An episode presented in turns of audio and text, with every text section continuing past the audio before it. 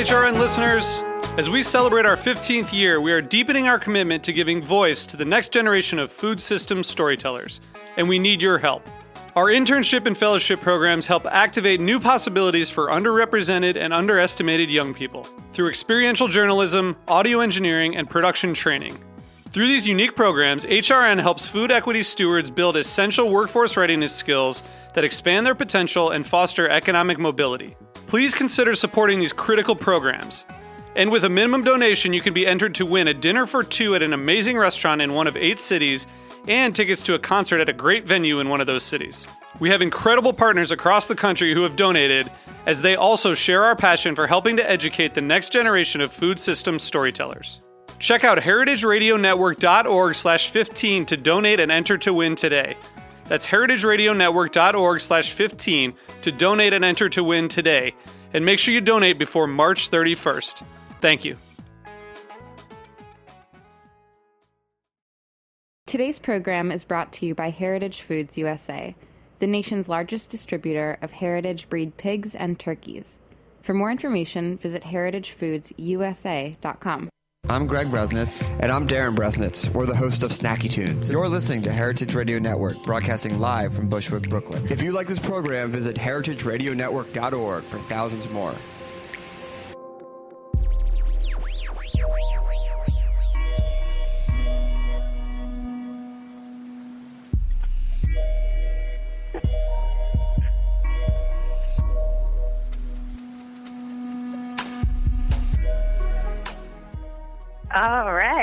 Well, thank you so much for tuning in to another episode on the Heritage Radio Network. You're listening to the Farm Report, and I'm your host, Erin Fairbanks. And coming to you not today from beautiful Bushwick, Brooklyn, but a uh, a hallway in Midtown Manhattan. I am attending today the Upstate Downstate Farm to Table Agriculture Summit.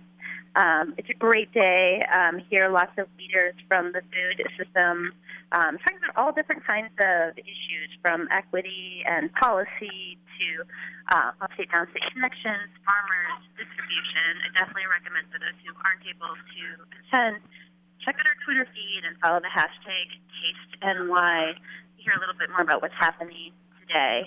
One of the topics, um, very apropos of my guest today, um, has been, you know, coming up on Christmas time here in the city and across the world. And of course, this year, New Year, that means your, your streetscapes are being dotted with pop up Christmas tree and Christmas wreath stands. And kind of got us thinking, you know, where is it that these trees are coming from? I know when I was a girl growing up in northern Michigan, we'd jump out into the woods and go on a family hunt for the elusive blue spruce. But when you live in the city, it's a little bit of a different situation. So we connected with NYC Trees, and we're joined today by one of their founders, Louis DeLucia. Welcome to the show.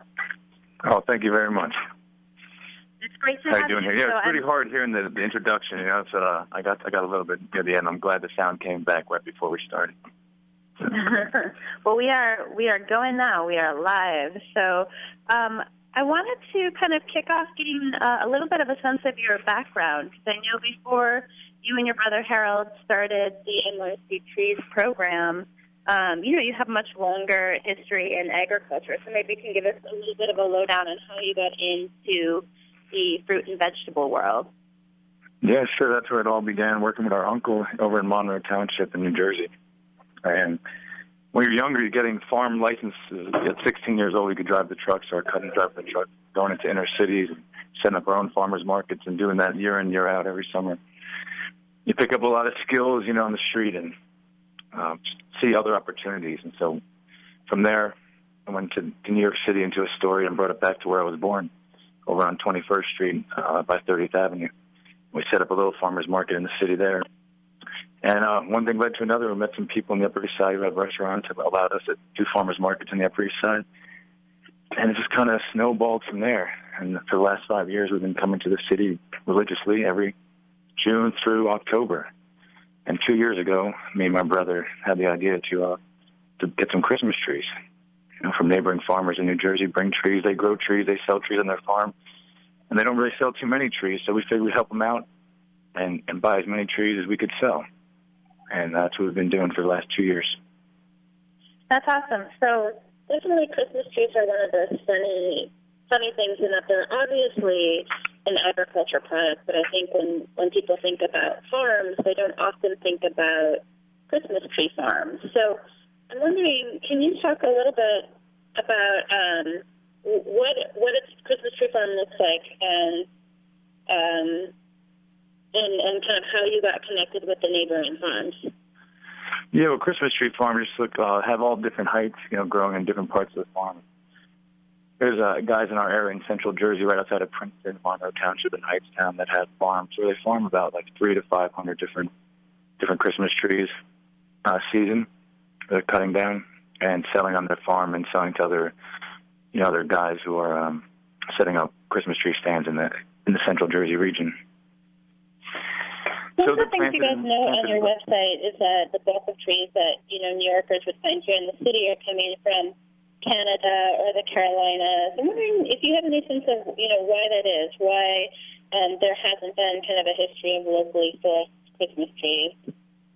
I think it's a price point. You know, it's just a large scale operations, very commercial, commercial farming of trees, and coming down you know, with contracted tractor trailers at great rates for the for the trucking and to get the tree landed in New York City at a very competitive price, which pushes the local farmer out of the market, and they're stuck selling at their roadside stand and uh, cut your own. So this gives an opportunity to them to you know an outlet into the city, and hopefully other tree vendors will you know, be encouraged to buy from local farms and help them out. Yeah, I think that's one of the interesting things about your business is, you know, you guys aren't just setting up a shop that people can come and pick up, but you're actually taking it essentially kind of door to door. And and was that something that was obvious that needed to be kind of the service provision from the beginning, or did you kind of stumble into that? Oh, that was my brother's vision, and I was I was against it. I didn't really see it going anywhere, to be honest. And it has uh, really mushroomed at this point, and it's, it's moving in the right direction. And people appreciate the convenience and, and the service to get the Christmas tree up three flights of stairs, four flights of stairs, in the service elevator on time or, or very close to within that one hour time frame, and constant communication with the customer. So I think that it's something that's one less mm, thing they have to worry about this holiday season. Working with the Fraser firs, is there like a particular reason of that um, type of tree was the right fit? Is it is it kind of more conducive to the yeah? It's, it's, uh, it's known for its fragrance. Feel that, that, really, that gives people that if there was a demand for that, or, or why the Fraser fir? Uh, for a few reasons, the needle retention. It's big for customers. You know, once they start seeing their needles drop, you don't want to start getting phone calls when you're busy running around the city with your stands and making deliveries. So we want a tree that that smells good, that looks full, and has a great needle retention. And just by coincidence, most of the, the local farms raise Fraser firs in New Jersey. Yeah, that makes sense. So I'm wondering, can you give us a little bit of sense of the um, like life cycle of a tree? I mean, are folks planting trees from seed, or or how does it work? Did it come out of a nursery and then the farmers are taking it the last couple of years? Like um, the Christmas tree that you know we would be ordering from you guys how long of a process is that, and kind of what are the steps along that chain? Uh, well, transplanting. Well, this started as like little little plants in the greenhouses, and they're raised up until they're they're strong enough and hardy enough to be planted out in fields.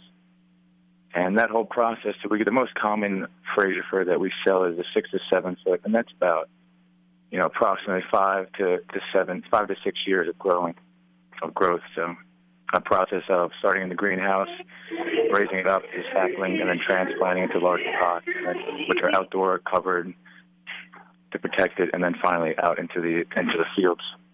About seven years for our most popular tree. And is there like a reason that like the the tree farm like the, that those farmers that are like located in your area to to raise trees as opposed to kind of like other fruits and vegetables or, or something that had a more uh, I think of like soil soil content, you know, yeah, uh, that so wasn't conducive for vegetables. I I strong I believe that vegetables are much more lucrative for a farmer, and it's it's quicker too. It's one season, and it's a seven year process. It's a lot for a farmer to raise something, take care of it, and maintain it for seven years before they they can sell it. I just think that uh, the location isn't ideal for for vegetables. I tried it a few times; it's not working out. But let's go with uh, some Christmas trees. Yeah, I mean, I guess I would imagine, you know, New, New Jersey is such a small state. I would imagine that like Christmas tree production often happens in places where access to like large swaths of farmland is is more the norm. Um, is, I mean, is there a number of you know? Are you guys working with kind of like a niche niche group of farmers there, or is like the Christmas tree industry kind of any type of significant player in the in the New Jersey agriculture scene? Oh, they're all they're all pretty much on the same size farms. It's interesting that you bring that point up because the people who are, who are farming the Christmas trees who are who are in a financial position to sit on the their crop for seven to ten years often have these farms passed down generation after generation. They're big big names have been around for a long time in the Somerset, Middlesex County, and uh, Monmouth County area. And uh, we we they only grow so many trees. Like I said, three to five hundred trees is about the average size they're cutting at, at one given farm. So kind of just share the love, you know, and source Yeah, no, sure. And also, all it's the just like one of those kind of interesting ways that having kind of like a diversified kind of regional ag infrastructure, it's like that that kind of flow of product is really also keeping all that land in farmland in a way that like otherwise you know may get developed for some other use. Right. Yeah, bringing the money back to the, to those towns and, and those farmers prevents the the spread of the McMansions. That's what it's doing right for now. sure, for sure. Um, what about on the back end um, with regards to like? Well, I know one of the other kind of issues for kind of more city dwelling folk is like, you know, tree removal and disposal. Is that kind of part of the equation for you guys at all, or do you leave that to the New York City, uh, you know, sanitation department? I- I've heard. I've come over here and like every other word at the moment. Can you repeat that? Oh, sure. I mean, like one of the other challenges I think for city residents, you know, is like after the holiday season, is what do you do with your tree? And I was just wondering if if you guys had any work on that kind of back end of the system, or if you if you leave that to the New York City. You know, No, we could. Uh, we provide that service. People could log on to our website at nyctrees.com, and they could order a tree. They could also have it uh, removed. But in Nice. addition to that, what- just so to what let do you- everybody know yeah, that the you do with sanitation department collects trees and, and turns them into mulch for the city parks. So it's as simple as just taking your tree out. You know, if it's a big tree and it's hard, it's hard to get out. You're not going to be around. That service may be for you. Otherwise, if you could get it downstairs to the curb during that uh, post-holiday season week, sanitation department will come around and, and pick the trees up and they store them under the Queens Bridge and there's a few other locations they store them throughout the city and, and then they turn them into mulch. Huh. I was kind of imagining to go through that kind of cool to go through like a graveyard of Christmas trees. Yeah, it's a recycle tr- a tree campaign. I think it's I believe they refer to it as recycle the tree. Yes, it's pretty Recycle. simple. You just leave it right there, right where you put your garbage out in the curb, and they come and scoop it up. Just hold on to those stands because they're valuable. That's, that's amazing. Walking around the city, you know, finding trees and the garbage Well, right on um, the curb with the And also, you know, obviously when you're dealing with something like a Christmas tree, it's not something that poses um, any kind of safety concerns that I can think of. Is there any type of kind of uh, regulatory infrastructure that you had to um, go through to become a, a salesperson for the Christmas trees, or were there any other issues around kind of adding those as a component to your business from, I don't know, a, a, a insurance standpoint or anything like that? Well, for the first part of the question, um, Christmas tree, vending Christmas trees on the streets of New York during the holiday season is uh, grandfathered in, and as long as you have permission from the, the owners of the building, you're allowed to sell Christmas trees there. Then there's the other level to that where you'll see larger stands in in public spaces in the parks, and those spots are auctioned off at Parks Department and come at a very high price to uh, Christmas tree vendors. And the last part about the insurance, and we all know how, how expensive insurance is. For one month, it's, it's absolutely ridiculous how much we spend in insurance to uh, to provide protection to ourselves and our assistants. Yeah, suddenly I feel like I'm getting a real deal when I think about a product that somebody had to kind of take care of for six, seven years, and then all the facets of getting it, you know, into my apartment. Um, kind of feeling like the Christmas tree suddenly seems like quite a steal. Yeah, it's a lot. It's a lot. All right. Well, Louis, I'm going to ask you to hang tight for a second. We're going to take a quick station break, and when we come back, I want to talk a little bit about your other program with the trees, the NYC Cares. So hang tight for a quick break. We'll be back in just a moment.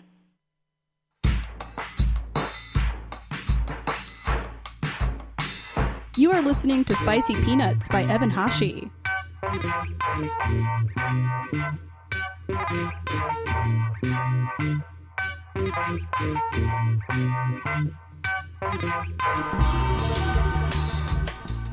Since 2001, Heritage Foods USA has sold pasture raised, antibiotic free heritage meats to restaurants and homes around the country. Our farmers raise their animals with care using traditional methods, guaranteed to produce the very best tasting meat. Our pork breeds include Berkshire, Red Wattle, Duroc, Gloucester Old Spot, Large Black, and Tamworth, and our beef comes from Piedmontese, Angus Akaushi, Belgian Blue, Highland, Simmental, and Belted Galloway cattle. We also carry a rotation of 24 rare breeds of heritage chicken, seasonal specialties like lamb, goat, geese, and of course, heritage turkeys. Visit us online at www.heritagefoodsusa.com or give us a call at 718 389 0985 to place your order today.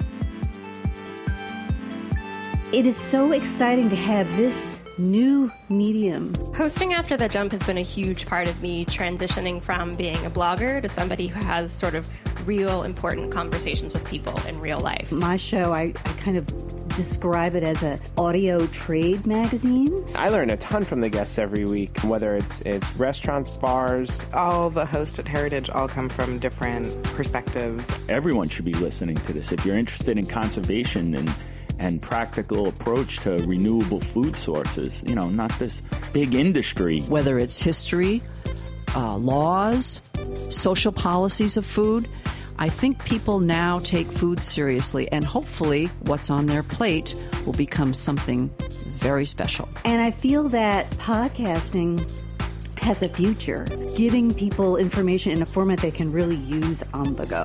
We need your support to keep these conversations going. To donate, visit heritageradionetwork.org backslash donate. Hey, my name is Betsy Andrews, executive editor of Saveur Magazine, and I am hanging out at the coolest, most delicious place in the world, heritageradionetwork.org. All right, we are back. Much, you have tuned into the Farm giant, Report. One little man. Kind of Farm Report, kind of ad ad hoc. Uh, I am calling in from the middle of Manhattan, and I'm on the line with Louis DeLucia, who is the founder and owner of NYC Trees. We've been talking Christmas trees. So, Louis, you guys also formed a kind of interesting way to give back this holiday season. Uh, can you talk a little bit about uh, what prompted that and, and kind of how that uh, tree system works? Yeah, we uh, came up with a campaign for giving away 25 Christmas trees this holiday season to uh, nominations. People just write into our info at NYC Trees and, and nominate someone to receive a, a free tree stand and delivery. Our, what we do, our service delivered to anywhere you want in the city. And we just delivered two. And the first one was just heart wrenching. You know, you're driving around the city, making these deliveries, trying to get, complete these one hour windows to keep everybody happy and spread the holiday joy. And you know, it wears on you. And then you, you see an email thinking it's going to be another uh, instruction on where to go next, and it's a nomination. And it comes in, and you get to you know stop what you're doing, and the stress just is relieved. And you read through someone's nomination, and it's, it was just an amazing feeling. It started last year. We we have giving trees to residents and buildings and, and neighborhood people, and just helping them out. You could tell when someone you know is struggling. And those are the ones that we would like to help out. Anybody who's struggling this holiday season, or not necessarily financially, just having a hard time, we'd love to you know, come over and surprise them with a tree. Yeah, it sounds like a really like fun moment, and also kind of again one of those belated glimpses of the obvious, especially for folks who are living on a, a fixed income, and you know, addition in addition to kind of trying to put together funds for kind of holiday gifts and holiday dinners, a tree is a whole other kind of facet to that. So I mean, super exciting that you guys are are getting to I don't know be part of so many great holiday celebrations. So hats off to you. Um, but that, you know, the, the kind of giving back component is not new to you or your work. I mean, I think one of the other things that I was uh, taking a peek at as I was looking through your bio is the, the Garden State Home Project that you head up. And I would love to share with our listeners a little bit about that aspect of your work while we have some time left. Erin, could you re- repeat that last part? The uh, I, just, yeah, I couldn't sure. hear too much. I'm sorry. Mhm.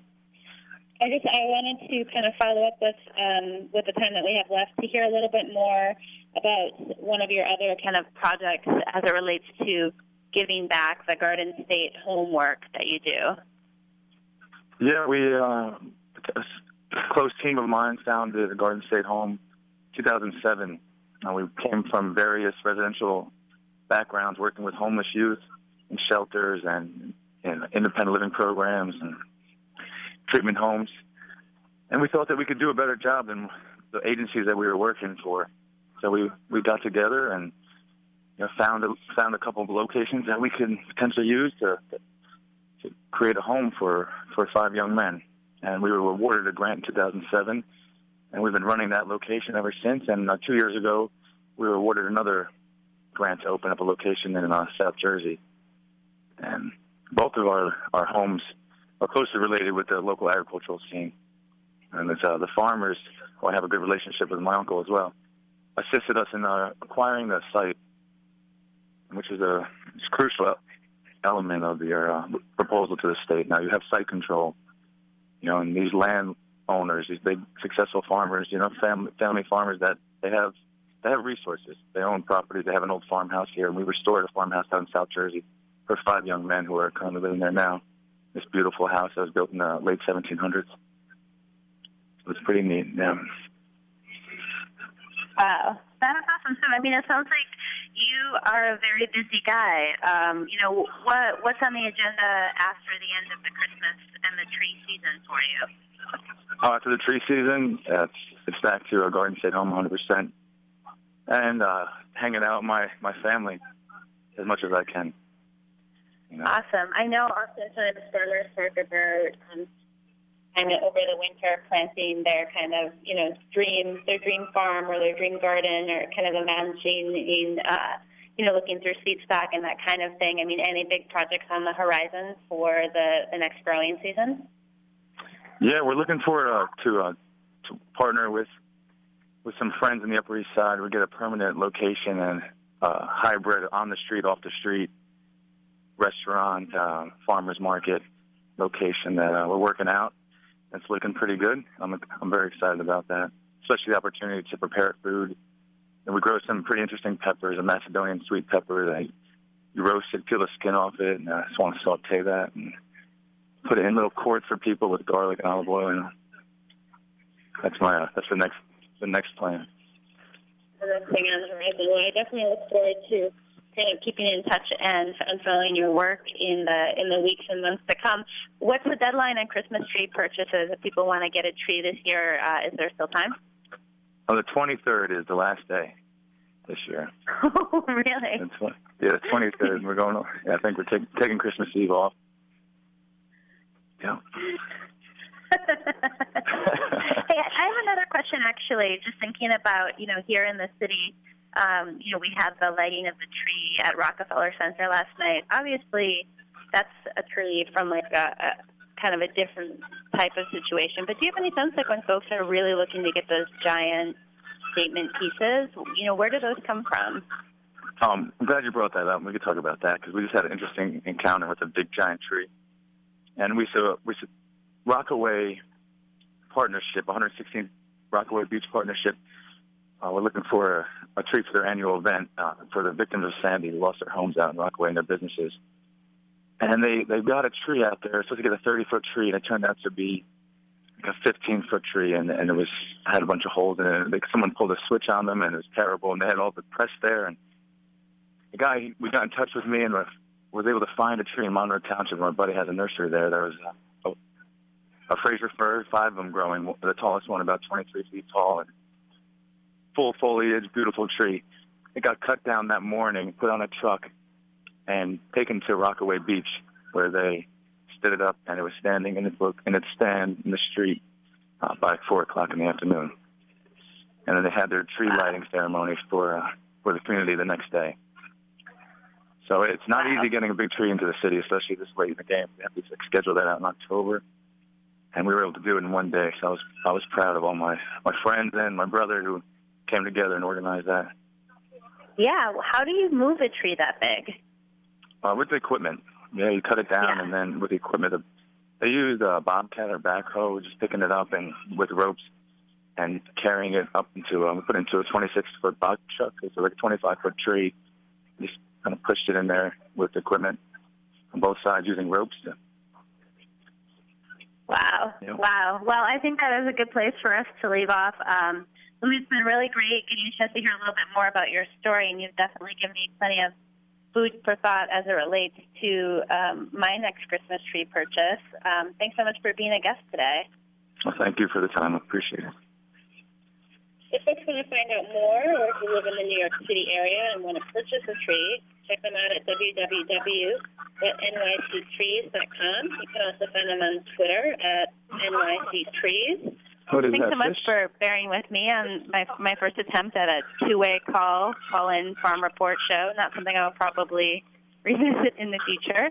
Exploring the limits of our technology here. Um, thanks again for, for tuning in. We are in the midst of kicking off our end of year fund drive. So if you believe in our work and want to support what we do, the best way is to become a member by visiting our website, www.heritageradionetwork.org. Thank you so much for listening and stay tuned in.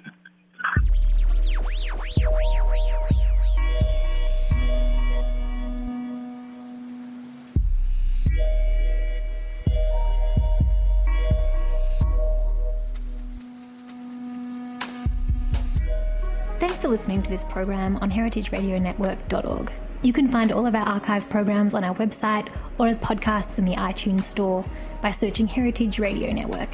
You can like us on Facebook and follow us on Twitter at heritage underscore radio. You can email us questions anytime at info at heritageradionetwork.org. Heritage Radio Network is a 501c3 nonprofit. To donate and become a member, visit our website today. Thanks for listening.